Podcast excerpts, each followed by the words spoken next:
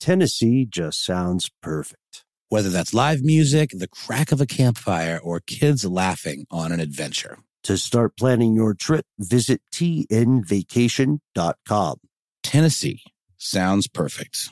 Tired of not being able to get a hold of anyone when you have questions about your credit card? With 24 7 US based live customer service from Discover, everyone has the option to talk to a real person anytime, day or night. Yes, you heard that right. You can talk to a human on the Discover customer service team anytime. So the next time you have a question about your credit card, call 1 800 Discover to get the service you deserve. Limitations apply. See terms at discover.com slash credit card.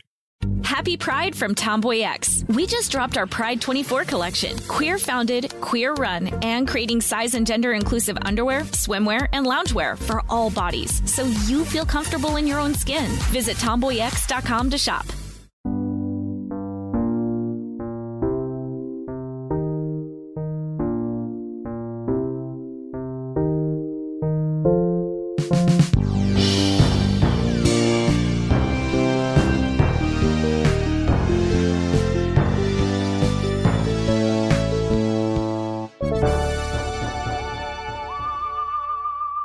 Welcome to the show, Ridiculous Historians. Let's start today's episode off with a question, a, a, favorite topic of conversation for those of us here at How Stuff Works when we're just hanging out off the air. Have you ever wanted to perpetrate a heist like Ocean's Eleven style? And if so, did you ever envision yourself having a specialty? You know how all the heist teams always have their specialists, right? Well, I, have always wanted to be the bag man. The bagman. I the want to be the bagman. Yeah, yeah. What does that entail? It just, it's, it's the coolest title. Yeah, it's up there. The the bagman generally, and someone write in and correct us if I'm off base here, but the bagman generally is a term describing the person who actually, when you're physically stealing currency Yeah. or jewelry Uh-huh. or, or precious metals, the person who physically holds the bag. You see, I'm known for my grip. Is that true? Oh, yeah. Oh. Yeah. They say Noel Brown, that kid's got a good grip. They usually refer to me, uh, Ben Bowlin, in my past heist as either the the inside man or the uh, the shady government liaison. I would have called you the brain. That's very kind. That's very kind. Noel. And I, I guess by virtue of uh, his position on the show, our super producer Casey Pegram would probably be, and I don't want to pigeonhole you here, Casey, our computer expert. You got to have a hacker. Yeah. You know, it's actually funny. There was a character in one of the Grand Theft Auto games that reminded me a lot of Casey. And Casey, if you if you if you take this as an insult and you know the character I'm talking about, please don't, because I'm more talking about his his very intelligent demeanor, not not not his look. He was a little bit of an odd looking fellow, but he's the guy that ran the warehouse where they planned all the heists and they had the big chalkboard and they you know drew the maps and they had the I big remember table. that remember that guy? Yeah. yeah. Um, As long as you're not Trevor Phillips, Casey. I'm, Grove Street forever, man. oh man, is he the is he the like the meth head guy? Uh, yeah, Trevor. Tre- Trevor Phillips is the unhinged method guy. Yeah, he lived kind of out in the Salton Sea type area Mhm. of of uh, what, what's the name of the fake L.A. San Andreas? Uh, yeah. Well, I want to say there's definitely a San Andreas. It's got to be San Andreas. I have a segue. It's actually going to work here, Ben. All right, go for it. We're talking about video games. Mm-hmm. You ever heard of the Assassin's Creed video games? Yes, I played them all actually. Is there is this one out yet? I just saw this video. It's called like Assassin's Creed something Legacy or something, but it's about Origins? or maybe it's about London gangs. Oh yeah, I don't know if that one's out yet. Okay, then I, then I saw a preview of this game, and it's about London gangs. And in this game, the topic of today's episode was paid homage to Oh, wonderful! They talked about the Forty Thieves, the Farty Thieves. the Farty Elephant Gang. Yeah. Yeah, Remember, yeah. remember the uh, gangs of New York? Wasn't there a gang called the Farty Thieves? Uh, an Irish gang. An Irish gang, yeah. Yeah, and just to be clear, we're saying four zero with an Irish accent, Mm-hmm. not not the flatulent elephants or the flatulent forty the flatulent thieves. Yeah, that's awesome. I want to check that game out. I mean, have you played Assassin's Creed before? I have not. Oh, it's it's fun. It can be repetitive at times. It's a mixture of uh, some really cool fighting and then some at times incredibly frustrating jump around, solve the puzzle sequences. Isn't there a lot of like stalk, kind of like from a distance, keep your distance, and then Mhm. move in for the kill kind of stuff? Mhm. But I mean, who hasn't done that Totally. just in regular life? oh, yeah. So, so there was a real life gang of thieves, jewel thieves specifically, that were known for their successful, very well planned out heist. They were active for more than 200 years. See, I thought that was a typo when I first saw it. I was I surely well. someone added an extra zero. Right? No, 200 years. And this gang was made entirely of female criminals operating out of the Elephant and Castle area of London. Which I find to be a magnificently whimsical name for an area. London and, you know, the UK in general, they they have they're very they have wonderful names for places Mhm. and streets and neighborhoods. Uh, but I got to say, I'm not a fan of British names for food. Probably just because I didn't grow up there. But like barley water, spotted dick, Bubble and squeak. bubble and squeak. Bubble No? and squeak isn't even that egregious. It sounds like fun, whatever it is. but barley water, that just that sounds like a punishment. That's beer, right? I don't think it is. Noel. Really? I think it's. It sounds like it would be a good euphemism for beer, but barley water is a. Um, it's just boiled grain in water that hasn't. uh, You know, it still doesn't have alcohol. Well, it seems like if there's no alcohol, why would you bother? Right. Why would you bother consuming barley? So when when did the forty thieves really? When were what were their glory days, Noel? Well, we talked about that they were also called the 40 elephants. Yes. Yeah, so that's that's what I'm going to refer to them as because they lived in this elephant and castle district. They were also they were self-contained and they were a an all-female band of um, hei- heisters. I don't know what you want to call it, criminals. Um, but they were backed up by another gang of kind of really rough and tumble dudes who were the elephant and castle gang, who kind of like were almost like their muscle. Um, but yeah, so they were active, possibly as early as the 1700s based on police records. And a lot of this comes from a book called The Gangs of London by a guy named Brian McDonald. And he says that the uh, the Forty Elephant Gang um, was probably the most active between the 1870s and the 1950s. But again, go back as far as possibly the 1700s. Right. They may have been operating without being recognized. Uh, Brian also, Brian McDonald also has a book specifically about the 40 elephants and one of their most notable leaders, who we'll get to in a moment. But the book is called Alice Diamond and the 40 Elephants. I appreciate that you mentioned the Elephant and Castle mob. They were, in a way, the muscle. They were headed by these guys called the McDonald brothers. And while they were allied together, they differed widely in their methods. So the Elephant Castle mob, they were more kind of bruisers, but the 40 thieves or the 40 elephants were much more calculated in their crime. They would they would play the long game at times. They would masquerade as housemaids for uh, wealthy families, or they would use false references and back up the references as well. And during the early 20th century, they were led by someone called Alice Diamond, known variously as the Queen of the Forty Thieves or as Diamond Annie. That's the thing, Ben. They were a very, very militaristically run organization Mhm. from their inception. They they operated in a series of like cells, almost like a terrorist group, and they always were led by a queen. This Annie Diamond was just kind of the most notorious and influential one. Yeah, that's correct. There were many because again, this gang was active for around 200 years, far surpassing the lifespan of the average person at the time. And in their heyday, it's strange because they were romanticized a bit by papers of the of the time. In one paper, they were referred to as Amazons, who were handsome women about six feet tall. We we can walk through maybe some of their methods because I know we made them sound like uh, they only did disguise work, but that was that was just one of their many strategies for bilking people out of jewelry and valuables.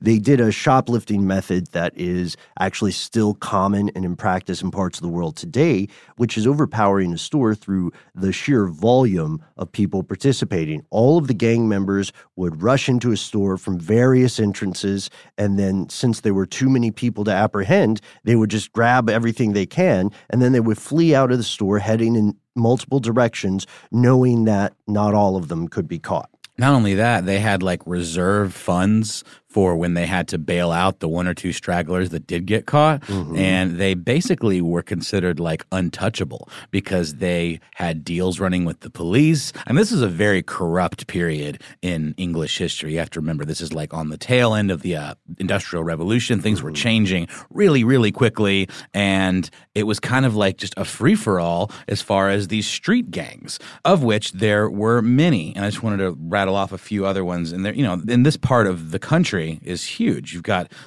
gangs like the Scuttlers, the High Rip Gang, the Peaky Blinders in Birmingham. You've got the Cock Road Gang and other such amazingly absurd and beautiful names. Um, but the 40 Elephants had an incredible reputation for being ruthless and being cunning and being, like I said before, practically untouchable because of the way they ran their operation in these cells. And like you're saying, Ben, the way they were able to kind of scatter, you know? Yeah, kind of a, a hydra organization cut off one head and two will rise in its place. I, I don't think we mentioned that Diamond Annie was ruling during the interwar period. So she's around 1910 or the late 1910s. So World War One has already started. Uh, she and her lieutenant, baby faced Maggie, which I love these nicknames. Amazing. Everybody's got a great nickname. Uh, they're the ones who reputedly had the idea of partnering with the elephant and castle mob to make sure that they had enforcers. There's an excellent article about this gang written by Amelia Hill for The Guardian called Girl Gangs Grip on London Underworld Revealed. And it dives into some of the work of Brian McDonald, but it also gives us a good context for the time in which this gang existed or this this glory day era because they were taking advantage of the misogynistic chauvinistic attitudes of the time you know people thought oh, a, a woman couldn't possibly be a criminal if she's dressed well. Yeah, and I heard this somewhere, Ben, and, mm. and um, let me know if you did or if you think this is completely bogus. But I heard that they sort of had an advantage because women weren't allowed to do very much on their own in this time. But one thing they were allowed to do was shop. Right. On their own. Mm-hmm. And it may have even been that they were not paid as close attention to because of the fact, like you're saying, that they're wearing nice clothes and that they're on their own, unaccompanied, without a, a chaperone. You want to respect their privacy. You don't want to be forward in this very repressed age. So there were some upsides here, which we can explore later, but there there are some other organizational things that they were very talented at. Uh, they had their own territory, like most gangs do, but they demanded a percentage of all crimes committed in their territory. So if there's another gang, we'll make up a gang. Let's say the Devon Rye on Sandwich gang steals uh, something. It doesn't matter what they steal. They and still they get wind of it. They steal hats, yeah. And then the 40 thieves or the 40 elephants find out about it. They will demand a percentage from that haberdasher's robbery because it happened on their turf. And then if someone refused to pay up, got a bit too big for their breeches or perhaps their trousers, then the gang would send their elephant and castle mob That's right. to beat the snot out of them or kidnap their notable members or their family members until their uh, percentage was paid. And that's not to say that the female members of this gang weren't bruisers in and of themselves. Uh, diamond Annie, for example, got her name because she had a fistful of diamond rings that if she clocked you in the face with, you'd probably lose an eye or you know you mm-hmm. would not be doing very well and uh, they were known for wriggling out of tight situations with the law with violent methods they'd carry blackjacks mm-hmm. straight razors and all kinds of uh, concealed weapons but for the big stuff like you said the door to door you know give give us our uh, what do you call it, like our vig or whatever mm-hmm. you know mm-hmm. or like the what, what, do they call it in the sopranos when they uh, get in collections right going door to door they sent, left that to the the big burly dudes. Yeah, there might also be the matter of protection fees or something like that. There you common go. mob yeah, tactic. exactly, exactly. They also did something that may surprise people. They they diversified their crime, which makes it more mafioso and less just street gang. They were uh, they they were very into blackmailing men, seducing married men or men of note, and then forcing them to pay either a huge lump sum or a continuing, almost a service fee, not to reveal their carnal predilections. Yeah. And we're kind of leaning on some of the most well known members of this gang, like Diamond Annie in particular. Like you said, I mean, that book um, that McDonald wrote focuses a lot on her.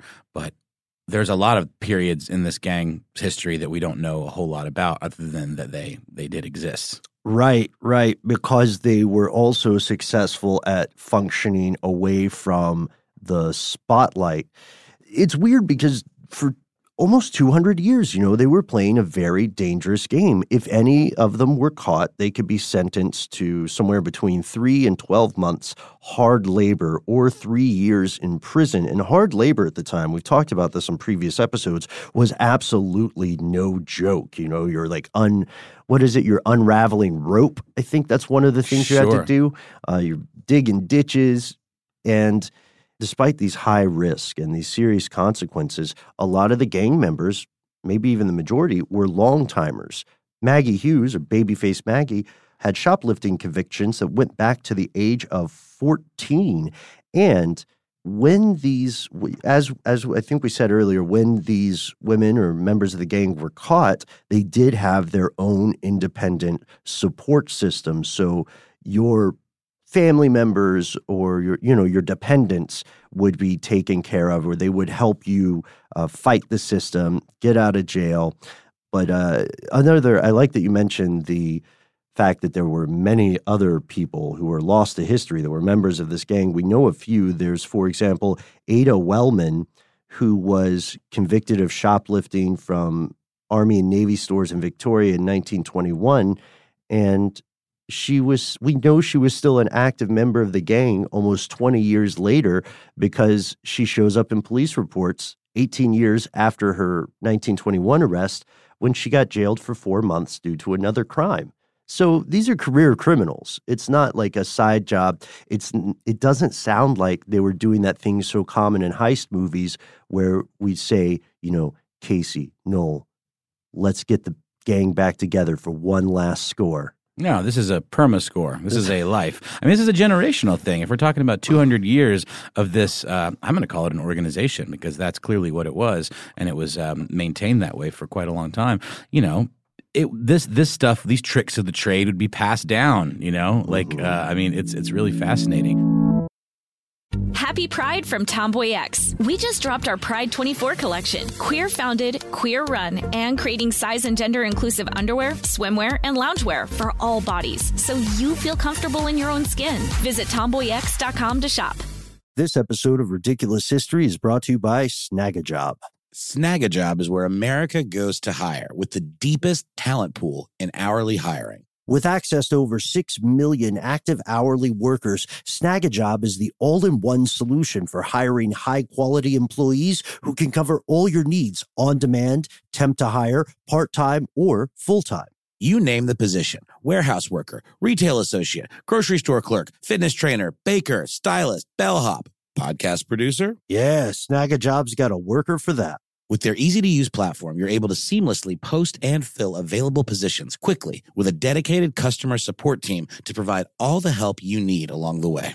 Kind of nice knowing you have a talent pool like that in your own backyard, right? Snagajob is the partner you need to keep your business running smoothly. Visit snagajob.com or text snag to 242424 to talk to an expert. Snagajob.com, where America goes to hire. This episode of Ridiculous History is brought to you by Mint Mobile. You know, Ben, I got to say, one of the best parts about spring cleaning is that post clean clarity you get where you're like, man, how have I been living like this? What's wrong with me? You're right, Noel. It's it's kind of like when you find out you've been paying a fortune for wireless when Mint Mobile has phone plans for 15 bucks a month when you purchase a 3-month plan. It's time to switch to Mint Mobile and get unlimited talk, text, and data for 15 bucks a month. To get this new customer offer and your new three-month unlimited wireless plan for just 15 bucks a month, go to mintmobile.com slash ridiculous. That's mintmobile.com slash ridiculous. Cut your wireless bill to 15 bucks a month at mintmobile.com slash ridiculous. $45 upfront payment required, equivalent to $15 a month. New customers on first three-month plan only. Speed slower above 40 gigabytes on unlimited plan. Additional taxes, fees, and restrictions apply. See Mint Mobile for details. So they had one, I guess, great problem that any shoplifting network will run into if they are successful. And the problem was they had abundance of stolen riches. What how do they get rid of this? How do they take something that they have stolen, for instance, a unique piece of jewelry, right, or uh, very high quality clothing, and translate that into cold hard cash? This meant they had to create a distribution network so that they would, you know, because if they stole something and then just waited a week and started wearing those clothes or selling diamonds on the street, boom, they're back to hard labor again. So they instead relied on a network of fences and then unaffiliated street market traders and, of course, pawn shops. So part of the clothing they stole would be just sold to a clothing store. and the clothing store, just to make some scratch, all they would do is replace the labels. So you would say, "Oh, that's not a, a Hertfordshire Blackfoot bustier." I'm Mhm. just making stuff No, no, up here. you were close though. I think one of the big stores they robbed had a very similar name to that. And just like the gang itself, this network, while being fluid, also prospered for a long time. The 40 Thieves seem to have been at their glory days in the 1920s and 1930s.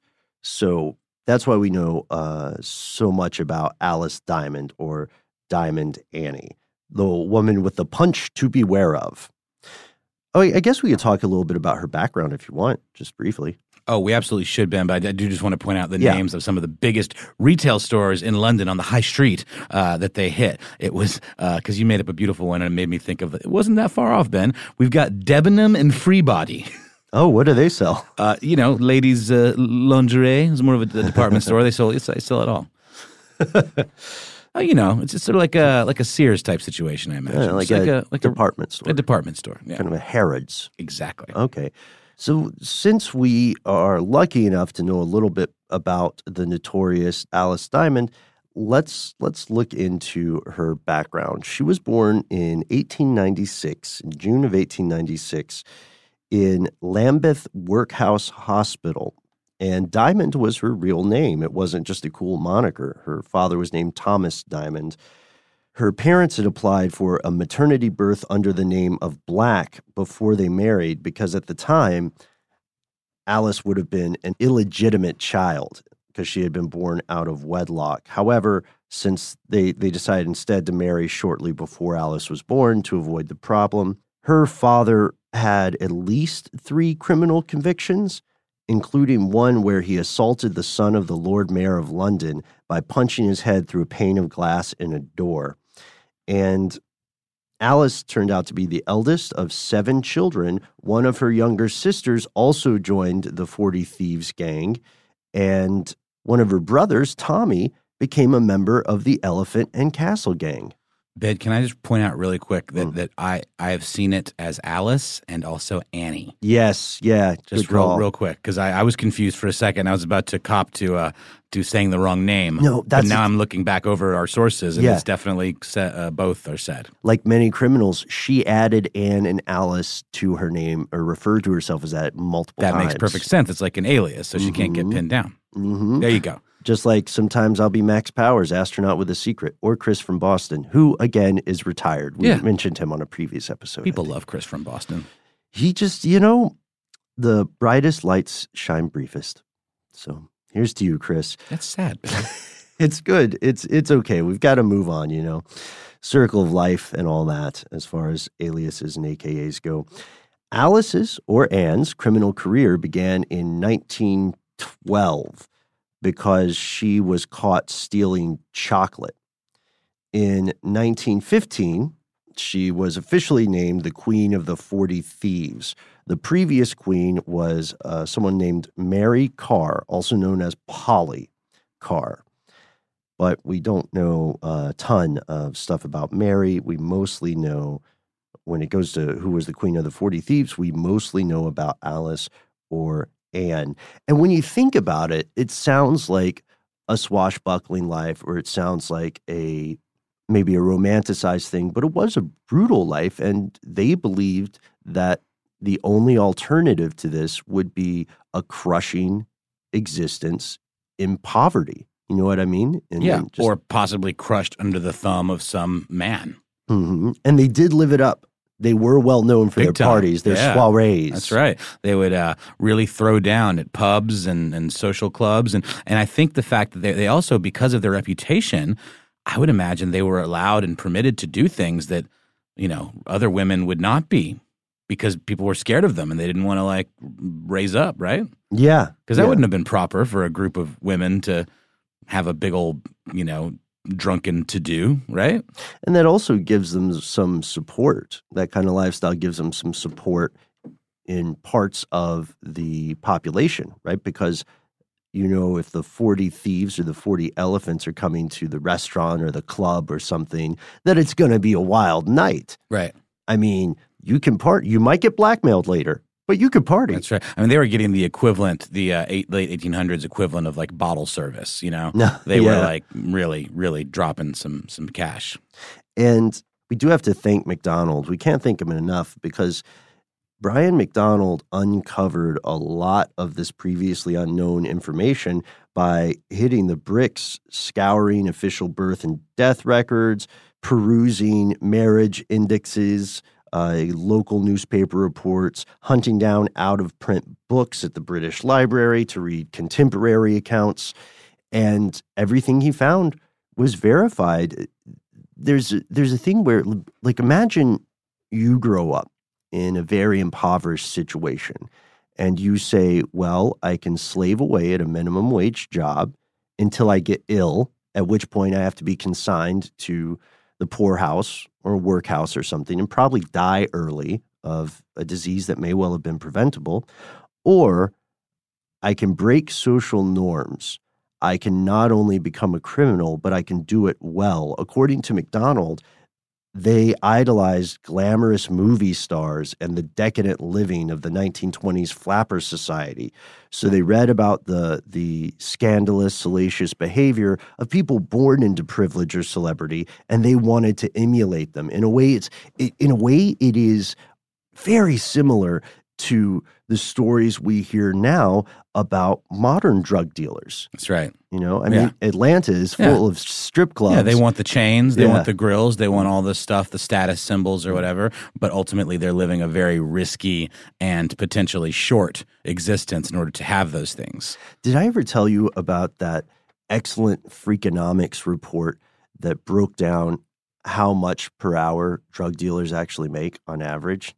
You were saying it wasn't great. No, it's the opposite. Unless you're like the distributor or whatever. Yeah. The high level individual that's really pulling the strings. That's where you, you know, make the big money. Right. It's a it's a very unfairly distributed hierarchy, typically. So if you want to learn more about that, it's tangentially related to this episode, but it's it's fascinating information nonetheless.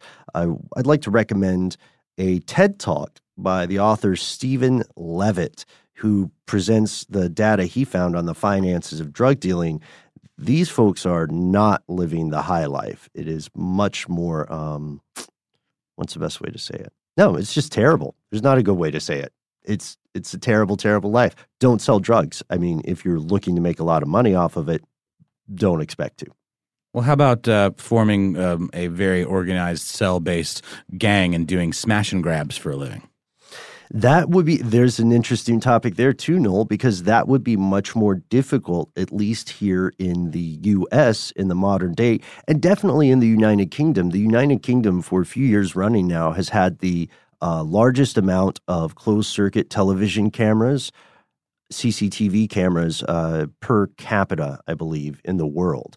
So you're much more likely to get caught on film, right? You're also much more easy to track if you have a cell phone, since we all have those GPS locators on our phones, it was easier to get away with crime back then. Oh, absolutely. Right. I mean, like it was just rampant. I can't imagine. I, I, who, who would want to go into business? Have you seen the Ballad of Buster Scruggs yet? Yeah, I've seen it seen it several It times. makes me think of the the bank teller kind of situation where you're just constantly on the ready with like guns loaded and Mhm. pointed at every potential person that's going to walk in that door and rob you. I would just think that some of these shopkeepers must have been quite foolish for at least a minute, you know, Mhm. with to to allow this kind of stuff to keep happening. I don't know. I, I wonder. Uh, Well, and also, what can you do if you have if you have a small shop? Are you supposed to continually employ five people just for security on the off chance that something happens one day? I mean, you're throwing money in a hole until the robbery happens. That's right.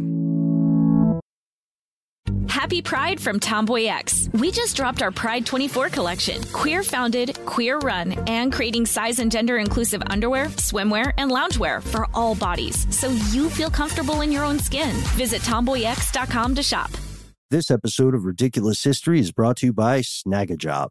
Snagajob is where America goes to hire with the deepest talent pool in hourly hiring. With access to over 6 million active hourly workers, Snagajob is the all in one solution for hiring high quality employees who can cover all your needs on demand, temp to hire, part time, or full time. You name the position warehouse worker, retail associate, grocery store clerk, fitness trainer, baker, stylist, bellhop, podcast producer. Yeah, Snagajob's got a worker for that. With their easy to use platform, you're able to seamlessly post and fill available positions quickly with a dedicated customer support team to provide all the help you need along the way. Kind of nice knowing you have a talent pool like that in your own backyard, right? Snagajob is the partner you need to keep your business running smoothly. Visit snagajob.com or text snag to 242424 to talk to an expert. Snagajob.com, where America goes to hire.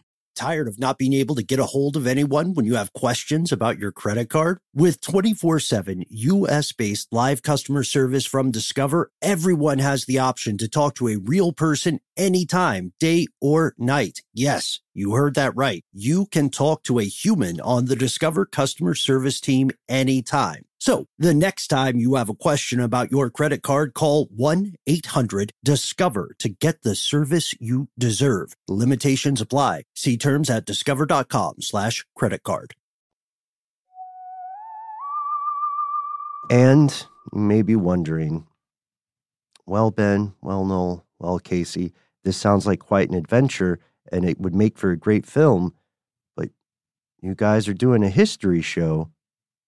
Are the 40 elephants still around today? No, no, they're not. And, and again, you don't even really hear much about them at all until this book came out. But in the mid 20s, there was a member of the gang named Marie Britton who kind of on her own, through her actions in this kind of chain of events, led to the dissolution of this crime dynasty. I'm going to call. I'm going to go so far as to call it that. 200 that's years. fair. Is That's that a dynasty? I think that's a dynasty.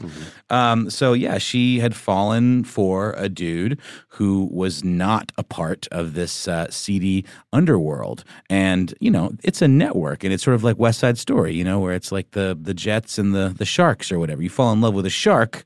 It's not okay with the Jets, right? Mm-hmm. This is a little different. This person was neither a shark nor a jet. This person was outside of the world entirely. They were a square, a civilian, exactly. because Marie had fallen in love with uh, someone outside of London's underworld. She had also broken one of the gang's many internal rules. Thou shalt not date a square. So she was called up to see Alice and babyface Maggie, and Marie was scared. She brought along her father to protect her as her own muscle, essentially. And they, you know, we can speculate on the the essence of their conversation. Alice and Maggie say, "Hey, you've got to drop this guy. He's lame. He's not in the. He's, not, one of us. He's not one of us. He's not in our, our crime sororities or affiliated crime fraternities." And Marie says, No, I'm not going to do it. At which point, Maggie whips out her aforementioned straight razor and attacks Marie's father. Slice. Yeah. And they escape. Marie and her father manage to escape, but Alice is not going to let this go. Alice sounds like a real tough cookie. Oh yeah, she's not a not Corleone. not for the for the better necessarily. I mean, I guess if she's she's the kind of person you probably want in your corner, but if you make an enemy of, it, of her, she, she's going to come at you with a straight razor. right. And she's going to come to your house and start hurling rocks through the windows uh, and then force entry into the home and search um, manically for you. Mm-hmm. I'm, I'm speaking of myself as though I were Marie uh, and, and my father. And they're, you know, going to ransack the place. Um, and in doing this, attract the attention of the police because Yeah. it became a riot, basically. Hmm Not uh, not Sting and the police. No. They, they weren't on the scene yet. No. So what what happens? What happens? Well, I mean, they slashed their way through this house looking for uh, Marie and her father and ended up injuring some of the other folks that were around. And the cops came, the fuzz showed up because this is a whole melee, you know, and um, the uh, ringleader of the 40 elephants, Alice Diamonds, Diamond Alice, Annie Diamonds, Diamond Annie, was, was arrested. Yeah. And it didn't go well for her. No, it didn't. They went to trial. Uh, they were easily convicted. Alice and Maggie, that is, uh, because you know This is babyface Maggie. Yeah, babyface Maggie, because they clearly did this. But the prosecution, despite the fact that there were multiple members of the gang attacking uh, Marie's house, the prosecution only convicted or only even charged Alice and Maggie because, you see, according to the rumors and the speculation, certain gentlemen in high places of society did not want the details of the blackmail activities to come to light. So maybe we can conjecture with a fair amount of certitude. Maybe there were a, a couple of people in the government or high in business who said, look, you can convict the two ringleaders, but um, Gray Tooth Desdemona can't go to court. That's right. My wife can't find out. Yeah, that's right. And uh, you know, subsequently, there was a vacuum left behind because Annie, uh, Diamond Annie, Diamond Alice, whatever you want to call her, the, the, the Diamond, let's call her that, um, was put away and sentenced to hard labor for how many years? Well, let's see. She was imprisoned in 1925, and the power vacuum has has a pretty swift effect on the gang. Uh, by 1930, they're falling out of power, but people are still claiming membership of the gang, and they're still shoplifting up into the 1950s.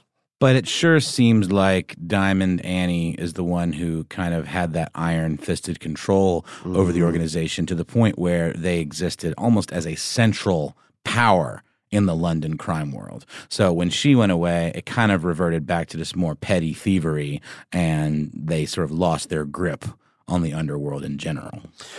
Right, right. And by the 1950s, the, the gang had just lost too much power. Maggie Hill ended up dying in 1949. Don't know where she was buried. Uh, but her best friend was Alice Diamond, obviously. And who's the in Casino? Is it Joe Pesci who's the wild card? Oh yeah. his Oh, character? Okay. So Maggie Hill, by way of comparison, is kind of the Joe Pesci of this group. Yeah. And there's not really a Robert De Niro. If there is, it's Alice.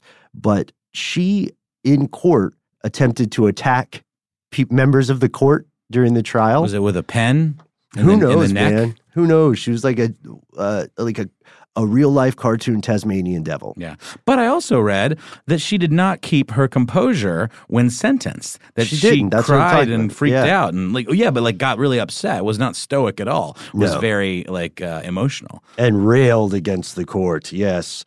Uh, probably because she saw more than a few people associated with their crime ring in court That's right. on the other side. With their pious wigs on. Mhm. We know that Alice Diamond passed away in uh, a place called Southwark, close to the East Lane Market, in 1952. So this gang pretty much pretty much expired. Its death knell is the last imprisonment and then later the death of Diamond Alice or Diamond Anne. And that's not to say gangs don't continue in London today. Oh no, for sure. But it's you know what the thing about London too is you, you always hear about how gangs there don't use. There's not as much gun violence because they're a lot harder to get. Mm-hmm. So uh, you got to wonder if like the gang culture has kind of like been influenced by this more kind of crafty gang culture where it's more about like figuring stuff out and, and being sharp on your feet. You know what I mean? As opposed to just like mm-hmm. running in and blasting up the place because you just don't hear about a lot of gun violence in London. Not not near as much as there is in the U.S. or some other countries, but knives we have to keep in mind. One of my old instructors used to always try to hammer this into our heads that knives up close are more dangerous than guns. Oh, for sure. So they they're probably walking around with some blades, a blade or two. That's what I'm saying though. To wield a knife, you got to be a little more brave and a little more clever and have a little more training. Kind of, you know, you got to know where to, what to do with it. Well said, well said. And for the record, I agree. So I guess I'm saying, way to go, London crime world, for being a little, a little less lazy. I don't know if I if I agree with that. Uh, man, it's it's true though. While gangs still exist and even thrive in some parts of London, there's not really at this moment in time something like the 40 elephants, unless you want to say the banking cartels are gangs. But they rob people in a different way. Very much so. Do you like how I had to walk around the block to throw that little piece of shade in? I loved it. I'm telling you, man, the city of London itself, uh, oh, what, it's sketchy. The whole thing's sketchy.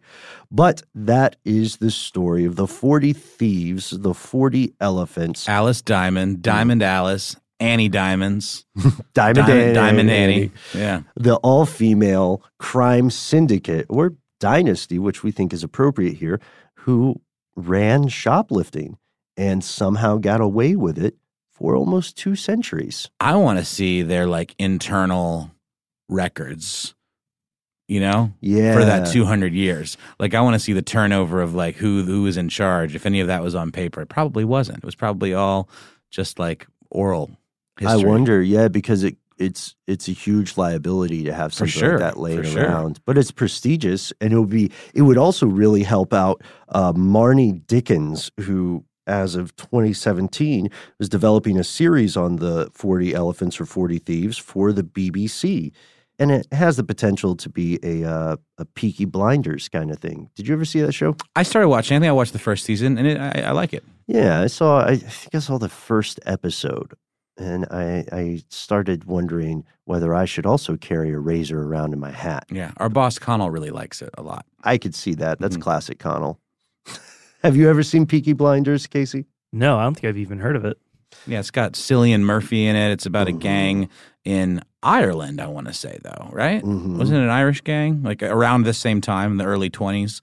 Um, don't know that they were around for two hundred years though. So- No. Would you uh, Would you guys watch a show based on this uh, this crime Oh syndicate? yes.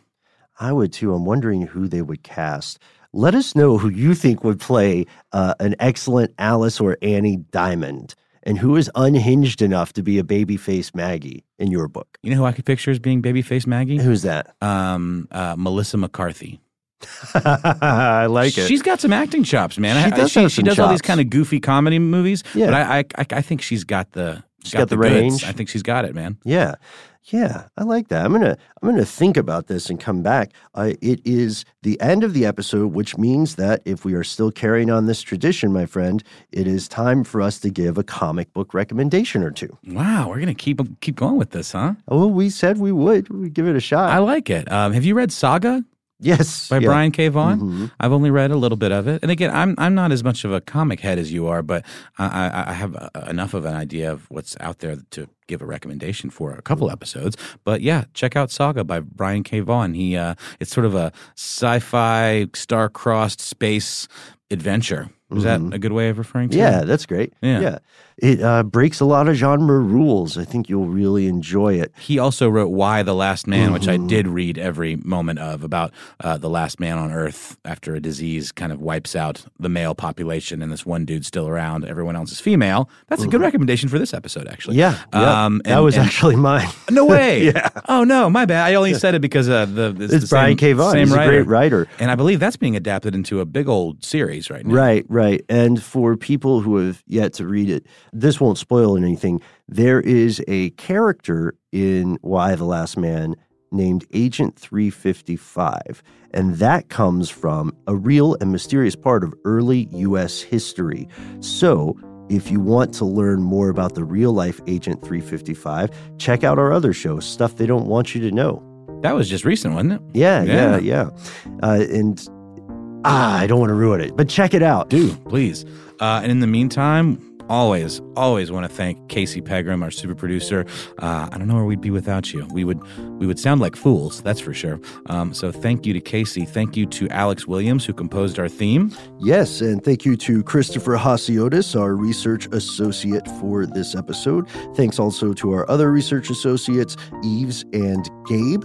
Uh, thank you, Noel, and uh, thank you for listening, folks. Uh, hope this. I don't know. I don't want to say I hope this inspires people because I don't want us to get characterized as the inspiration behind a new gang of jewel thieves. You know what? You do you, people out there. Whatever you think, be, be the change you want to see in the world. So, also let us know if you have found a story of another crime ring this successful because regardless of your opinions about the internal workings or the consequences or their own strategies there's no arguing with it they were very very successful you can tell us about this on Instagram. You can find us on Twitter. You can visit us on Facebook, where we'd love to introduce you to your fellow ridiculous historians on our community page, Ridiculous Historians.